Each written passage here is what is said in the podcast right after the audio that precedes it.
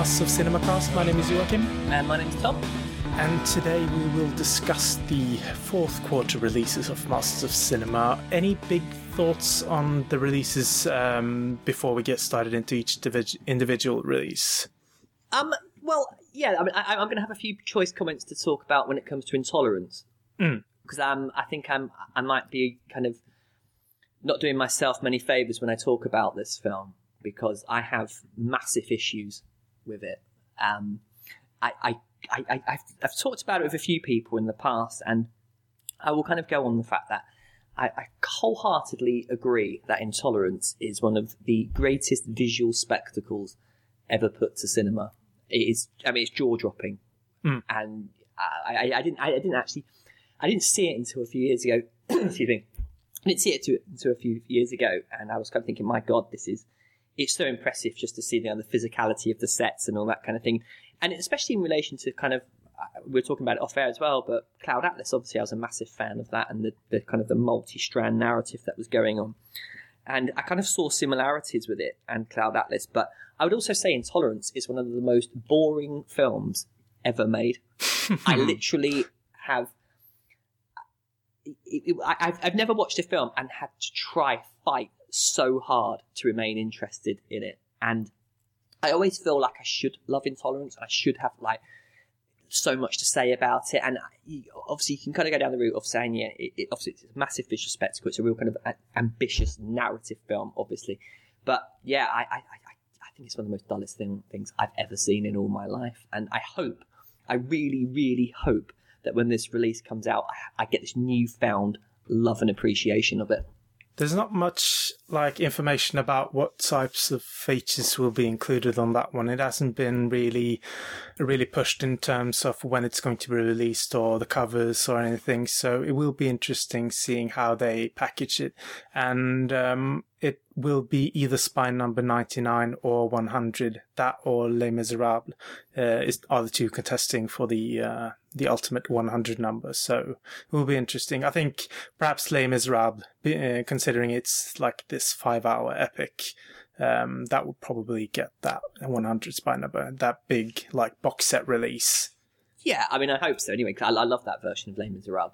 Yeah. Um, that's uh, with winter fast approaching. I, I'm one of the few people on Earth who loves winter. I think. I mean, I, I know you live in a perpetual state of winter because you live in Norway, but it's it. it I, love Sunday afternoons in winter. Just what, and I can literally watch epics all day long. And five hours. That's kind of like that's just manna from heaven for me, really. Um, Especially, I love the story of Les Miserables. Um, I was a huge fan of the musical that came out a couple of years ago, um, and I, I, I love that story. I think it's a brilliant and a compelling one, and I've, I've seen that version. I actually saw it at the cinema years ago, and um, I think I seem to remember it's one of those cinematic endurance tests. When I kind of got up to leave, to leave, I, I noticed there was like half the audience were literally fall, fallen asleep, and by looking how comfortable they looked, it I, I imagine they fell asleep quite early on in the film. But yeah, really looking forward to that one. If it is the hundredth season, yeah, I'm, I'm pretty much down with that, and I hope it gets a pretty lavish packaging as well because I'd love that.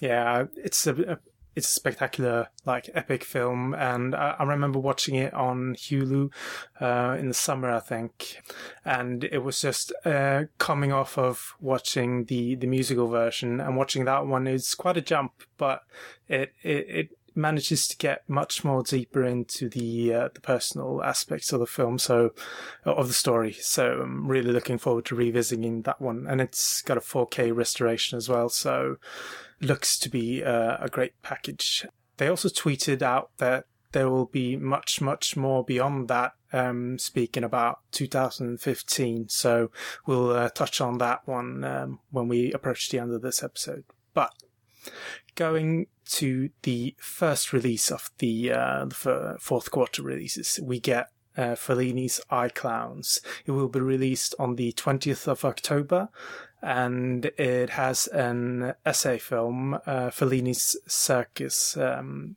uh, about the picture from the Italian critic uh, Adriano Apra, uh, as well as the booklet. Um, and I really do enjoy this cover. Actually, uh, the like uh, painting of the the sad clown looks uh, kind of striking. Yeah, clowns are always mildly terrifying for me Yes. anyway. So I, it's um, I, I think I might have been I, I probably wasn't alone when I grew up watching Stephen King's It, and that was enough to scar me for life. And uh, yeah, I, I really like the, the cover of this, and I really like Federico Fellini films anyway.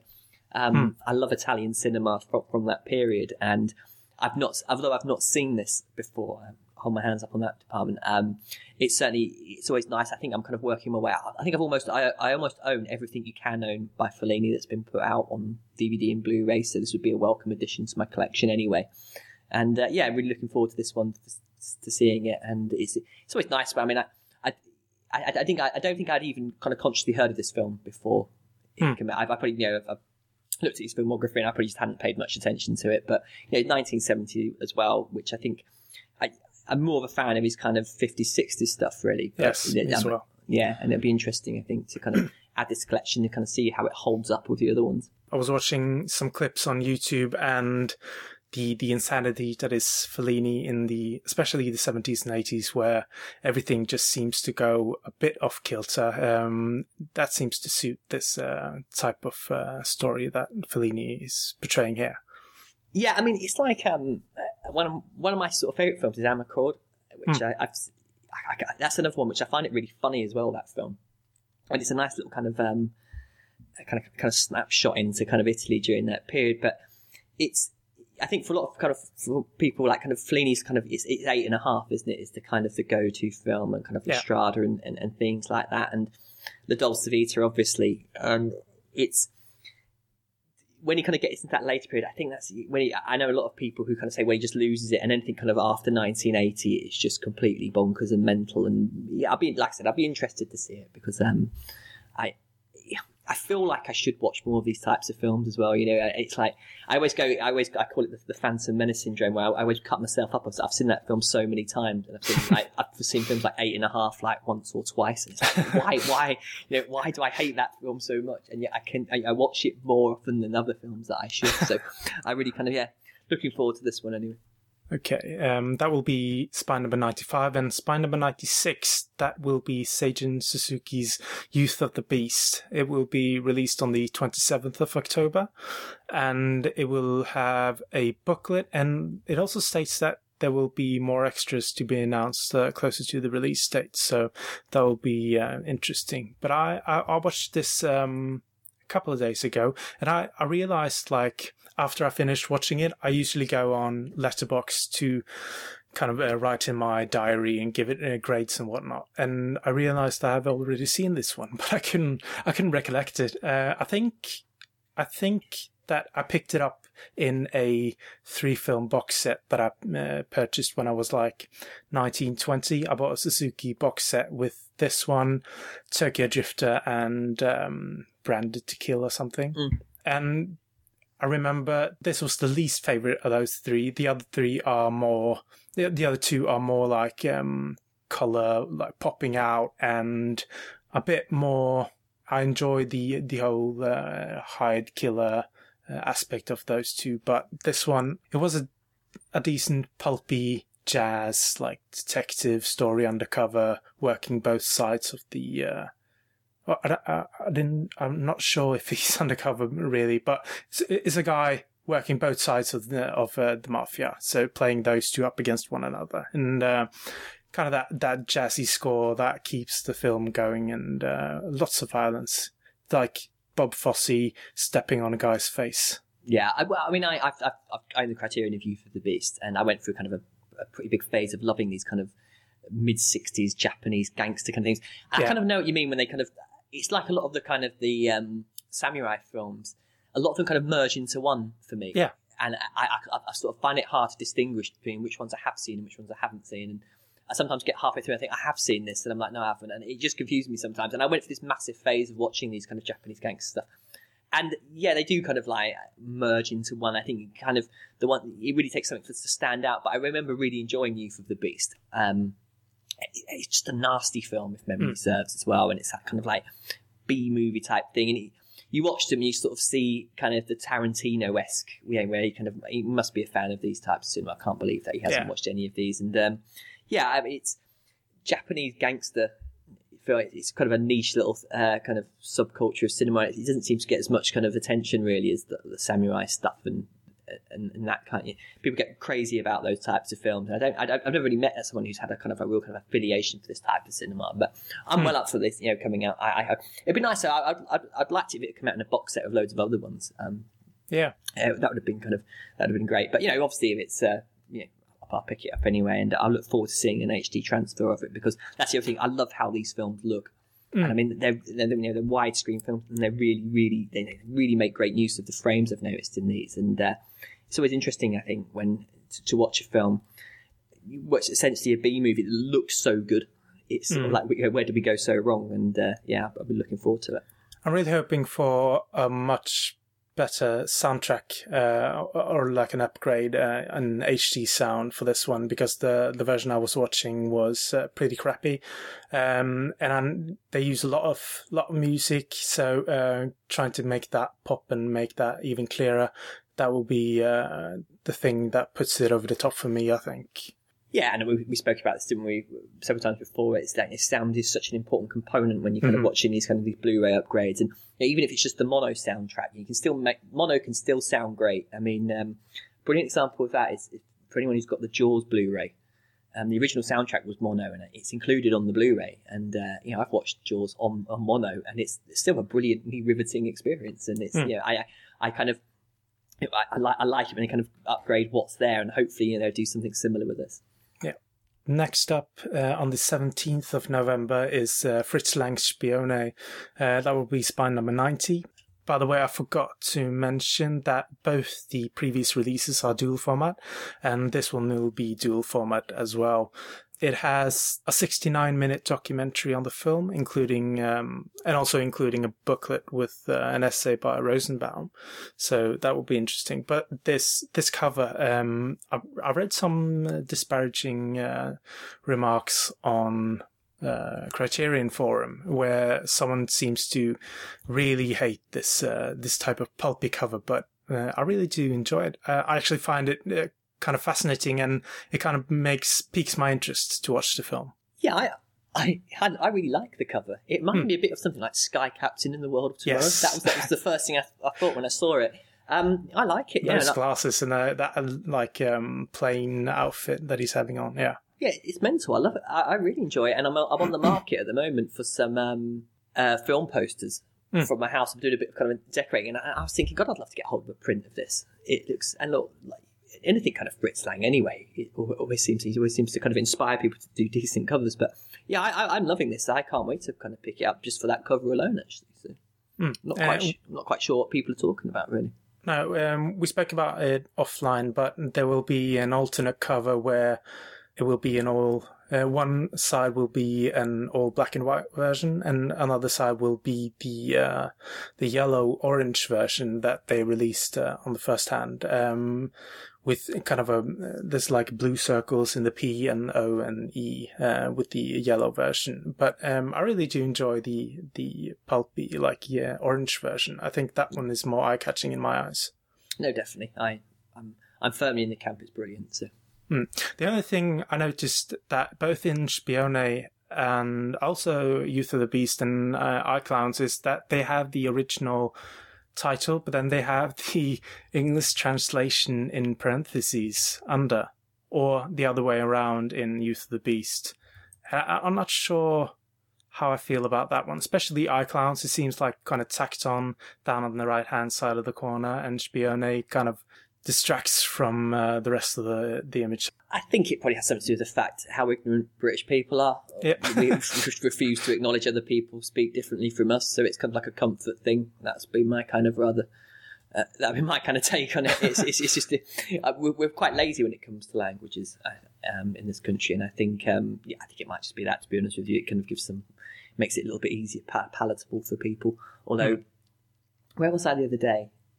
I can't remember. I was in a, I think I was in a store in Manchester or something. I think that might have been HMV in Manchester, and I was kind of looking at the Masters Cinema, kind of the world cinema section, and um, it just amazes me how kind of like you can you can stand there for hours, and you just don't see anyone in there looking at them, and I always want to go, and they're just picking up crap films, and I just want to go over to them and say, look. buy something out of this section. Treat yourself. You know, come on, just stop picking up. I don't know the Hangover Three or something like that. I just I think there should be cultural curators in every shop in to make, just to make to in, enforce these types of things on people. It really really bothers me sometimes. Every new film should be bundled with a World Cinema film. yeah, definitely. I mean, it goes back to the, the ultimate. I mean, my, my ultimate kind of meltdown in a store was when there was this couple in front of me, and one of them picked up Alien, and and and, and he said, "Have you seen this?" And she went, "No, it looks shit." and, and, and, I had to interject. I was like, "I'm sorry, I'm going to have to just." I, I, went into kind of like, and then these couple just stood there stunned, and I was like, "That is one of the best films ever made." I said, "You cannot judge it by." And she was like, "Well, the cover looks really boring." I was like, "Just please, just go and watch it." And it's like three pounds or something. I was on the brink of saying, "I'll buy it for you, just watch it," and they were kind of like sat there dumbfounded. I just like, God, come on. I used to work at a record shop um, we sold movies and whatnot, and I used to have the same conundrum where people were coming up and buying like these uh, teen bopper movies, and you were just sitting there thinking, like, God, why are you wasting your money on this? I know. I suppose it's the one thing you're not meant to do in a shop is yes. discourage someone from buying something. But yeah, I think for the for the greater good, they need it needs to start happening because it's yeah. just insane. I was wondering if you had seen this one in the DVD version of the Master Cinema because this is an upgrade to Blu-ray. I have, yeah, but it was it was ages ago I bought mm. it, um, and I think I watched it, but I watched it in two sittings. I seem to recall, and mm. I, I, remember really enjoying it. But um, I think at the time I was living in an apartment and having my ex kind of buzzing around, and it was quite hard to concentrate on it. So I haven't gone back to it since. But I, you know, obviously the upgrade will be well worth uh, checking out. So yeah, I will, I will dedicate a nice Sunday afternoon to it.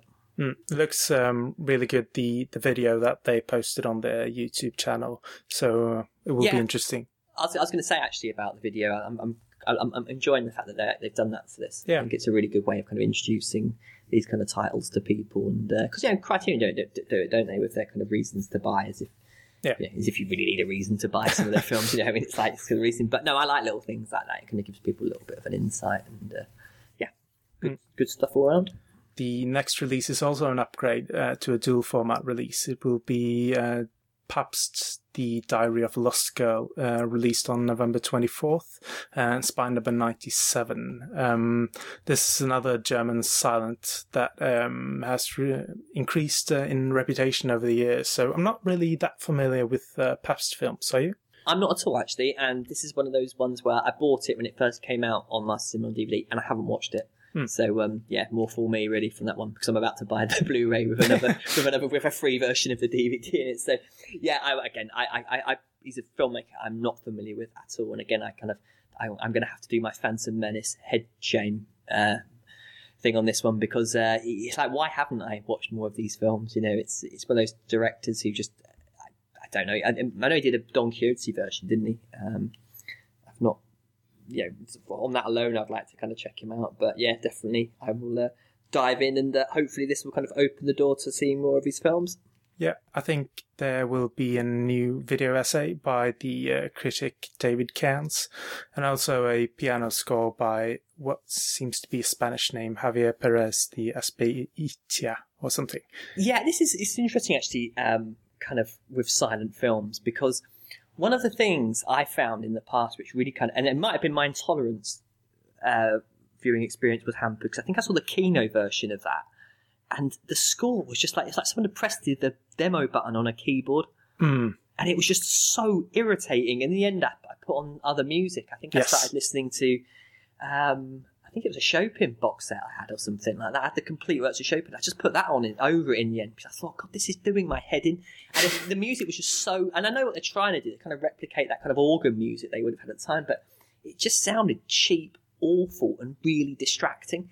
And I've noticed it on a few silent films where, especially kind of ones where it's, you know, it's like gone to, um, what's it when it's like an open license, uh, public domain. Yeah, yeah. And you get some like low bit kind of crappy DVD that's put out, and they just the scores are just intolerable.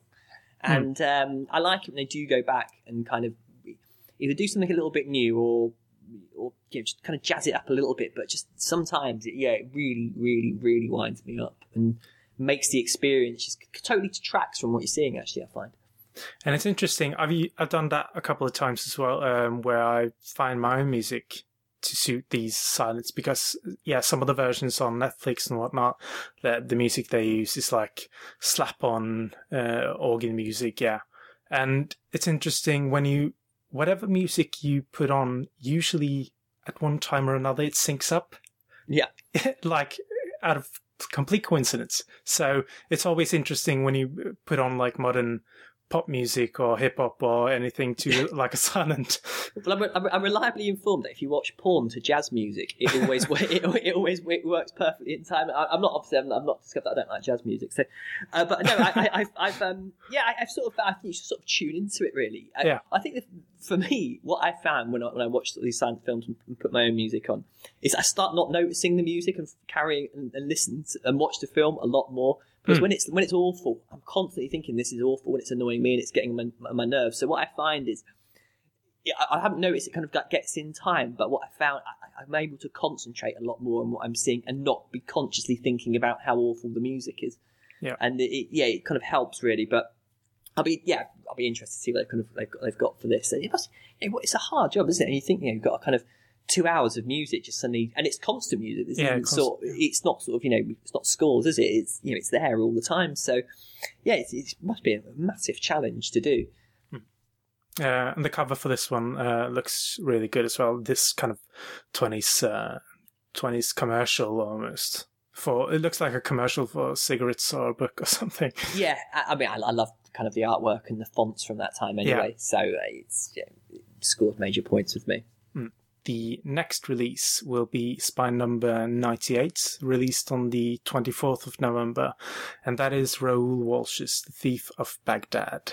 In a 2K restoration, it will be a dual format release.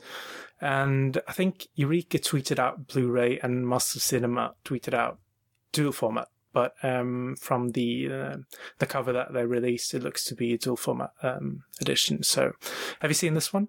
Um, I have, yes, and I can't wait to see it again. Yeah. Uh, um, it's, it's just such a great fun film. Mm-hmm. I, I, I, can't wait to see it again. Um, it's, I saw it many, many years ago. I've, I've, seen it, I think I've seen it about three times, and so it's always kind of gone hand in hand with like one of those kind of perfect film viewing experiences. And I actually saw it randomly in Ibiza um, a few years ago, and it was in this kind of crazy location, and it was being projected, and it had like kind of carpets out everywhere and incense burning, and it was just a really sort of great fun viewing experience. They had like a kind of a huge kind of um, like kind of a Moroccan barbecue type thing going on. There's like kebabs and stuff, and it just, just completely worked in the kind of what they were trying to achieve. They had kind of um, this kind of just sort of really kind of melodic kind of dance music playing over it and things like that. And uh, yeah, I absolutely loved it. And that, that was one of my favourite viewing experiences. So I'm, i might try and replicate something similar when it comes through and uh, yeah, get some exotic food and burn some insects. But I can't wait for this one. Yeah, it was one of the most expensive uh, films ever made when it, at the time it was released, and you can see it on the film that it, there's huge sets and special effects in this. Um, it was it's quite an experience to watch that. So um, uh, looking uh, forward to like an HD release of this one, and also um, it would be interesting to listen to the the audio commentary, which will be by Fairbanks uh, biographer, uh, Jeffrey Vance, I think his name is. Yeah, and I mean the other one as, as well to kind of take into kind of in account of these is I'm always interested when you see films made on that you know they they cost so much money in those days and, and you look at the sets because it kind of depresses me. I miss sets in films, mm. and when you kind of go back and one of the reasons why I, you know, I will probably enjoy watching Intolerance again. It's just seeing the physicality of that, and it, it's something I miss in a lot of cinema.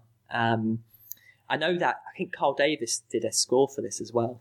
Um, yes, he he, he, he, one, he did the soundtrack to one of my favourite documentaries of the World at War, actually. So, I'm, I'm, is that going to be on it? Do you know? Yes. Um, oh, yeah, it will no, well, that's another reason why I can't wait to see it then, because um, yeah, it's an audio visual treat, I think, and uh, yeah, it's. I don't want to get all nostalgic over kind of you know sets in films, but it's it's a dying art, I think. You know, when you can sort of now it's all done, I've done CGI against um, green and blue screens, and I think cinema's lost something uh, which unfortunately I can't really see it ever get, kind of coming back as much as it did. Why would you, you know, why are you going to build a huge set that's going to cost an absolute fortune when you can just, you know, plonk up a screen and have someone kind of add it in digitally? So, yeah, it's always nice to kind of go back and look at films like this. Hmm. the the two final releases, as we talked about in the beginning, that will be Intolerance and Les Miserables. There's a little information, no covers on these two, so hopefully we will see some information before we do the the wrap up show in December.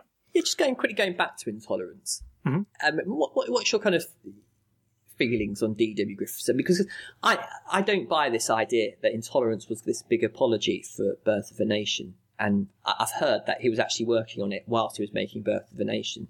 So he was either kind of preempting his insult to the world and, and think. I mean, I've always struck. I mean, Birth of a Nation. I, I, again, it's a fantastic film, but I've always struck. I don't enjoy watching it. No. Any stretch of the imagination. You have from a kind of film history point of view. But what's your kind of thoughts on him? I watched Intolerance like the first hour, and Hmm. uh, I had to. I, I noticed that I couldn't get myself through it. Basically, it was Yeah. simply too much of a struggle. It's intolerable. Yes. It's intolerable, and I I didn't have any like reason to watch it. It was simply because I wanted to see what the fuss was about, and it didn't grab me. So I think watching this one, it will. I will force myself through it, and perhaps I will gain some insight into that aspect of what intolerance was when it was like a mirror image of um, of the birth of a nation. But Griffith as a person, um, I don't know really much. That's one thing I missed from the from the uh, birth of a nation set is like more context, more information about that time and about uh, everything surrounding the controversy. So uh, I'm not really too familiar with it. I don't think that intolerance was made as an apology. I've heard that uh, also as well uh, before. So it seems that it was, I don't know, maybe he was just too naive and too wrapped up in his own time that when we are looking at it 100 years later, we see that, of course, this is racist. It's so evident. But in that time, in his context, in his social context, that was just everyday life. Maybe, I think that that is probably what happened. Yeah, I mean, I, I, I- just don't buy it at all that it was sort of, you know, he didn't know what he was doing. I mean, you know, this is, I mean, when you have people dressed as the Ku Klux Klan riding up and down streets to promote the film, I just can't see how anyone in their right mind can go, oh, hang on a minute. That, that, that might be a bit controversial. You know, I think this. I think it was deliberately. I think he knew exactly what he was doing. It's. Uh, I remember listening to Joe Barlow's excellent podcast, um, Cinema Slave, once, and he was kind of giving quite a good impassioned defence of Griffith, and I was like, one of those great times where you kind of, I, you know, obviously I really admired Joe and still admire his opinion on film, but I remember thinking, oh, I, to have to strongly disagree on that one. So, and, uh, yeah, it's, uh, I, like I said, I'll, I'll be interested to see it again and if I can kind of get through it. I was going to do something absolutely ridiculous and suggest that we recorded a commentary for it, but I just thought, Christ, no. yeah, I don't know. I don't know why the idea even popped in my head. I think that'd be, I think it'd be one of the most boring, dullest commentaries on the planet Earth. I might live tweet when I'm watching it or something like that. Just uh, spice it up a bit. Yeah. Moving on to um, looking ahead at 2015, Yes.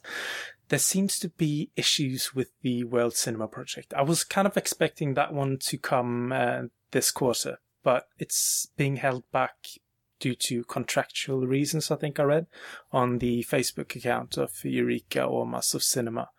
So uh, I'm not really quite sure what the thing was about. I think uh, the Criterion Cast people they spoke about it on the recent episode, and uh, I, I recollect thinking that it was one of the the families or the wife of someone that were reluctant to give over the rights or something. Always annoying when that happens. Yes. Um, it, it's like, Perhaps they were speaking about the Criterion box set that wasn't uh, coming, but I think there were uh, there were related issues. yeah, I mean, as soon as you get into kind of films which are kind of you know, tied up with, in kind of weird kind of contractual things, you know, like so sometimes you know rights get signed away, don't they, without people's permission, stuff like that. I like the, I really love this project, and I love Yes. the fact that the, these films are coming out, and it's a glimpse into kind of you know films which I- you've never, I would never have heard of or even thought about watching. So I mean, I'm all for them. I, I mean, I would love them to. It'd be nice, you know, if you could do something like kind of an eclipse style project with them, and you know, I don't know, not necessarily release them on on, on DVD, but just kind of you know, have a kind of separate little thing and release more of them. I mean, I could, yeah, it's it's great stuff. It's manna from heaven if you're a film fan, um, and I, you know, I hope it, the problem gets resolved and it gets released as soon as possible. Yeah, I think Masters of Cinema they did it right by releasing it in smaller box sets because Yeah. it's not that much of an investment buying three, but when you're buying, I think it was six or eight in Yeah. Criterion, uh, that's much more of an investment. So hopefully they will uh, get the rights uh, or sorted and uh, give us some new because like that. Um, what's that called? The the Turkish film. Uh, I really enjoy that one from the volume one. Yeah. So yeah. No, I was a big fan of that release. Another thing I read on the Blu-ray.com forum was uh, Kevin from Eureka. He hinted at, or in- hinted, he asked informally if people would be up for like a 15 DVD box set. And uh, yes, we would be up for that, Kevin. Yeah, definitely. yeah, uh, it didn't it didn't uh, reveal anything more than that, but it seems like big things are coming from uh, Master Cinema, or perhaps Eureka. yeah, uh, it's it's kind of things like that. If you if you release, I mean, I'm always kind of. I know lots of people kind of like, especially when they box sets come out and there's films that they already own within the box set, and they kind of kick up a fuss that they're being forced at gunpoint to buy these things again. I, I, I love things like this. You know, if you're going to put out a quality product, and it's you know, it might be like the best one is that example is that that Zatoichi box set that Criterion put out. Yeah. I mean, it's quite a, a large investment, but it's like it's just nice to have it, and you don't feel like once you kind of break it down on a kind of Blu-ray by Blu-ray basis, it, you don't feel like you're kind of getting ripped off. And I'm all for these types of releases. I love that type of thing, and you see, and having a, a nice big box set to sift. through. It's like the Bond box set. That was just a you know such a nice treat to have, and uh, yeah, bring it on. I will you know buy it day one. Yeah, we. It's interesting. We were just talking about like World Cinema Project, small boxes. Yeah, that's good. Yeah, Bring on the big box sets. yeah, bring it bigger the better. Yeah, no, Yeah. it's, it's, it's, Well, we love that. yeah, exactly. So uh, most people they probably wouldn't buy a 15 DVD big box set. But a big box set that is coming out in the early 2015 is Shoah, the Yes. upgrade for that one. Great news. yeah, and I'm so glad. I I have been having to physically restrain myself from buying the Criterion version. Yeah. and, I, and I logically thought, well, if they've Master Cinema have already been released on DVD, it can only be a matter of time before it gets released on Blu-ray. And I'm so glad that I did wait to uh, to do that because it's such a ball ache to get. Cause sometimes with Criterion DVD, it's a bit of a workaround for me to try and get them from buying the Blu-ray and getting it to a format so I can watch it. There's a lot of kind of digital jiggery pokery that goes. I don't have a multi-region player, Hmm. so it, it can be a bit of a pain in the ass. And just to have I, just to have that without having to do any of that would be great for me. I, I, I cannot wait. I, it's, it's, it seems really strange to say that I, I enjoy Shoah.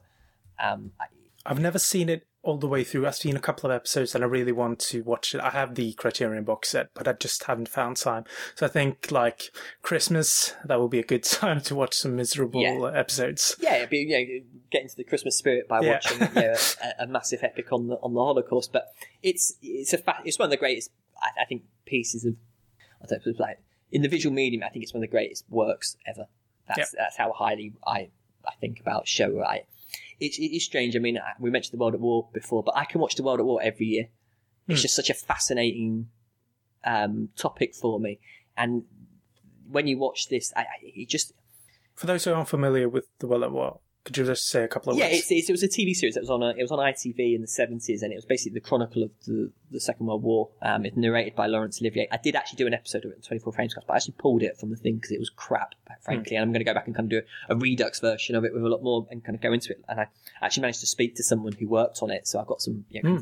a bit of back, more background into it. But it's it, it is one of I, I think it's one of the greatest achievements in, in television history, really. And it was it's it's such a fascinating series because just the story behind it. When you watch Saturday night TV now, especially in Britain, it's just endless spiel of crap, basically.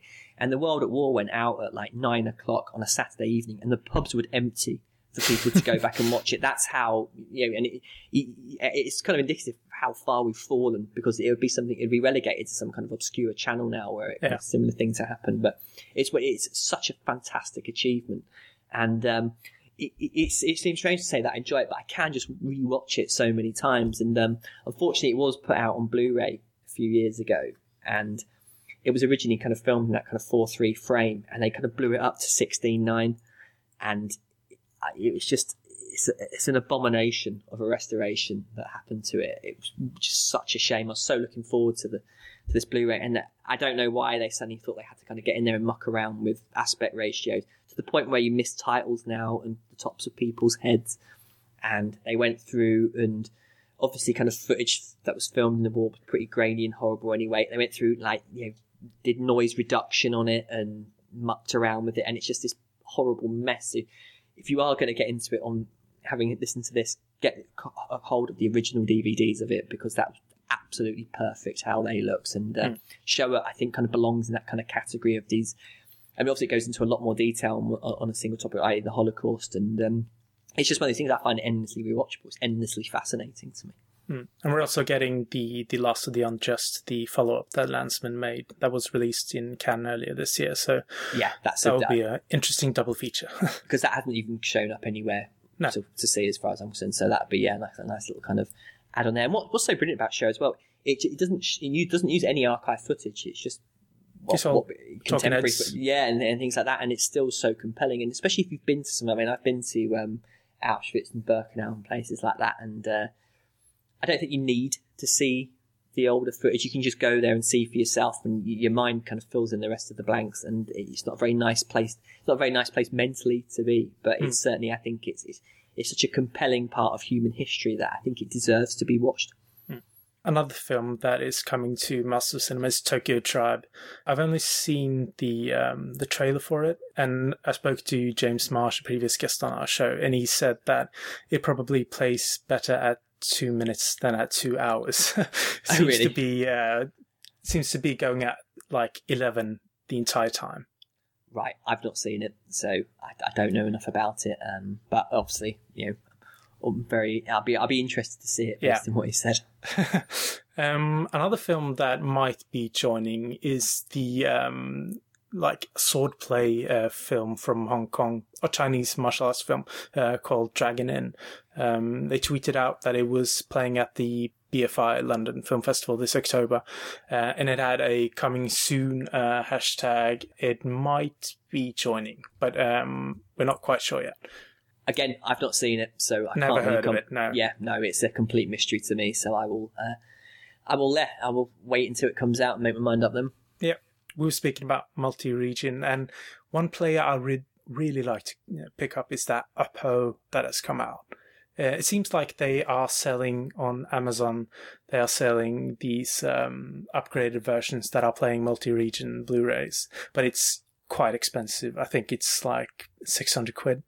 Yeah, you can get actually on. I was looking at because I was thinking about getting a multi-region player, and you can get on Amazon. I can't remember the name of the company, um, but you can get multi-region players now for about a price point of about three hundred pounds. And if you buy the if you bought the Blu-ray player that was that they've, they've been upgraded. They're about two hundred pounds. So you're paying about hundred pounds extra hmm. to have the upgraded um, t- to multi-region, and it, it's it's always a tough one because I think a lot of them, if you do, if obviously a lot of these things kind of try to update by themselves. I think sometimes I, I know somebody bought one and it updated itself, and then it wipes the ability to play region things. You have ah. to go back and get like various hacks. I don't think it's as simple as just putting the disc in. I think you have to kind of put things in the code. But um, from what I've kind of read, lots of them do work, and I'm I'm so sorely tempted to do that. Yeah. What are you using for playing uh, Blu-rays now? I'm, I'm actually just using a PlayStation 3 at the moment because yeah. I gave I when I moved house, I, I, realized I had like three Blu-rays. None of them were 3D Blu-ray players or anything like that, and I just thought, you know, I just gave them away to people. Hmm. Um, and once I'm sort of completed the home cinema, I'm going to buy a new Blu-ray player, and that's why I was thinking about getting a, a multi-region but I mean, I think PlayStation, of all the Blu-ray players I've ever owned, I've always found the PlayStation 3 to have the best picture. Oh, I haven't really tried anything else. Uh, I've used the PlayStation and um, the Sony external bleedy uh, Blu-ray player for my uh, Mac, uh, where yeah. I play my Criterion. But one issue I have with the PlayStation is that it, it is quite noisy. That fan yes. is um, quite annoying sometimes. Yeah, it's a bit of a pain, but um, I, I, sort of yeah, I've always found it to be a perfectly good uh, Blu-ray player. Um, I think the one I was looking at getting is a, a new Panasonic one that's come out, but it, it's one of those where if, if someone put a five hundred pound player and you didn't know that it was five hundred pounds and put a two hundred pound player on, I, I, I, I'm not convinced the picture quality is going to be that much different. Mm. I, I, don't, and I, I, certainly don't buy into this thing that you need ridiculously expensive cables as well. I think you know HDMI, normal HDMI cables job, but it's it's it's how far down the rabbit hole you want to go, doesn't it? Really, of kind of technical kind of expense and these yeah. upgrades. But I mean, there's so many. These, like I mean, my brother's got a, a very like sixty pound player, and I, I, saw it last Christmas. It looks great. You know, it still look, it still looks brilliant. So yeah, it's a it's a strange one. I mean, I, I um the other one as well. I, I find the only thing I would say about the, the PlayStation Three um was I thought the 3D Blu-ray playback on that was exceptional, and I've compared it on another Blu-ray player that was cost a lot more, and I was actually really take it. I, I, I thought, the, and it was the same, television as well as my one, Hmm. and I actually thought the PlayStation kind of outperformed it in that department as well. So Interesting. I know that the PlayStation 4 they have upgraded their software now, so you can play 3D Blu-rays finally. Uh, yeah, why wouldn't that come out straight away? That's the most bizarre thing. I don't understand. Yeah. a final thing I would like to discuss is that ever since Master Cinema, they changed their website and they relaunched it uh, and got a new store and everything. Prices seem to have gone up like a pound or two. Have you Yeah. noticed that one? Because uh, like the Fellini film, it's fifteen pounds. Suzuki film is fourteen pounds. Usually they were released about 11, 12, maybe fourteen, but that was uh, exceptional. Yeah, I mean, I it's it's a strange one because I I mean I pre-ordered the the Clowns on Amazon. It was twelve pound fifty, Hmm. and I'm not obviously I'd, I'd rather buy them off that, but I mean I've, I've noticed like um, Spione is twenty pounds to buy on Amazon, and normally kind of these Criterion, I'm sorry, these Master Cinema kind of yeah the price points. Yeah, between 13 15 you know and if you wait a bit they kind of go down in price to like nine pounds eight pounds especially on amazon so hmm. I don't know. I mean, perhaps it's just they're more expensive to get the rights to. I don't know, or they're spending more on the restorations. It's you know, Yeah. it's strange. It's not. It's not enough to put me off. No, I mean, no, if, no. if it was like if it's like ten pounds difference, I might be like, well, come on, you know, I might wait. I might think about waiting until they calm down in price or waiting for sales and things like that. But think perhaps we constantly told the economy's getting better, so perhaps it's you because we're all our newfound wealth that. uh you know, they might be going up, but yeah, it's it's one of those, isn't it? I mean, it's as long as it's not ridiculous price increases, I'm quite happy to kind of carry on. Yeah, agreed. It's like a pound or two. It's not. It's not much. And if it's going to Master Cinema in helping their more restoration, so Exactly. I mean, this is it. I think it's kind of part of the. It's part of the joy I find in, in doing these films. If that by buying these, I think you are in a way you are contributing in some ways to making sure that we kind of see more world cinema films or getting these better restorations done. So it's kind of like an investment, I think, in film. That's how I that's how I justify it. Well, not I need to justify it to myself what I spend my money on, but it's how I feel about it. And I sort of think to myself, yeah, this is it, it's not you- you're not you're not just putting money in um, Rupert Murdoch's pocket, are you? No. It- it's it's yeah, this is made by people who love film. So kind of yeah, doing that, I think yeah, we're making a small part in the the continuation of getting these great releases out. making the world a better place. Exactly, yeah. So we're, technically, by buying Master Cinema films, you're, just you're saving civilization as we know it. That's Yes. slightly, yeah, that's how you need to look at it. So. And with that, we'll uh, wrap up this episode. Where can we find you on the internet? Um, you can find me at 24framescast. Uh. You can find me on Twitter at 24framescast, and um, of course you can always befriend me on Facebook. My pictures are p.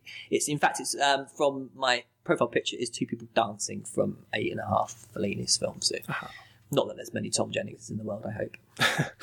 Um, you can find us at mastercinemacast uh, at gmail.com uh, and moccast.blogspot.com.